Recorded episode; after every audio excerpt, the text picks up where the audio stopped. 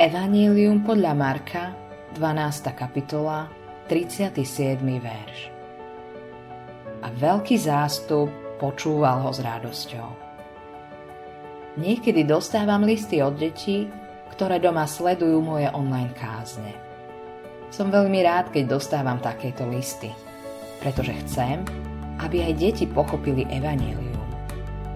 Možno nerozumejú všetkému, čo hovorím, ale možno počujú vtip alebo ilustráciu, ktorá u nich zarezonuje. Keď sa delíme o evanílium, chceme nadviazať kontakt s ľuďmi a priniesť im dobrú zväzť zrozumiteľným spôsobom. To znamená vyhýbať sa tomu, čo nazývam kresťanský jazyk, teda slovám, ktoré používame a ktoré neveriacim ľuďom nedávajú zmysel. Ježíš bol majstrom komunikácie. Áno, bol to Boh, ktorý chodil medzi nami. A áno, bol spasiteľom sveta, Mesiášom. Ale bol aj najväčším evangelistom všetkých čias. Bol vzorom, ako zaujať ľudí posolstvom Evanielia. Biblia o Ježišovi hovorí a veľký zástup počúval ho s radosťou. Evangelium podľa Marka, 12. kapitola, 37. verš. To jednoducho znamená, že Ježiš nikdy k nikomu nehovoril zložito. Keď komunikoval, ľudia mu rozumeli.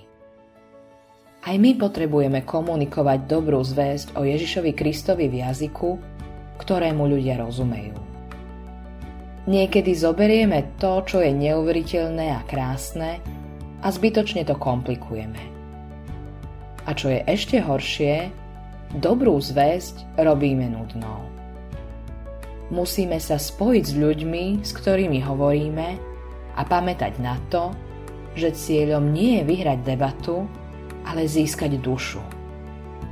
Možno vás prekvapí, keď to budete počuť od kázateľa, ale všetko nemusí byť kázanie. Niekedy stačí byť priateľom a nadviazať prvotné spojenie.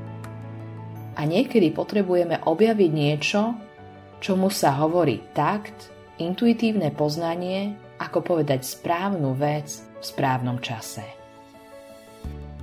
Howard Newton povedal o takte následovné.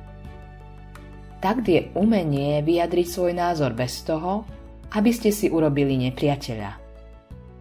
Ak chceme evangelizovať v Ježišovom štýle, musíme robiť to isté.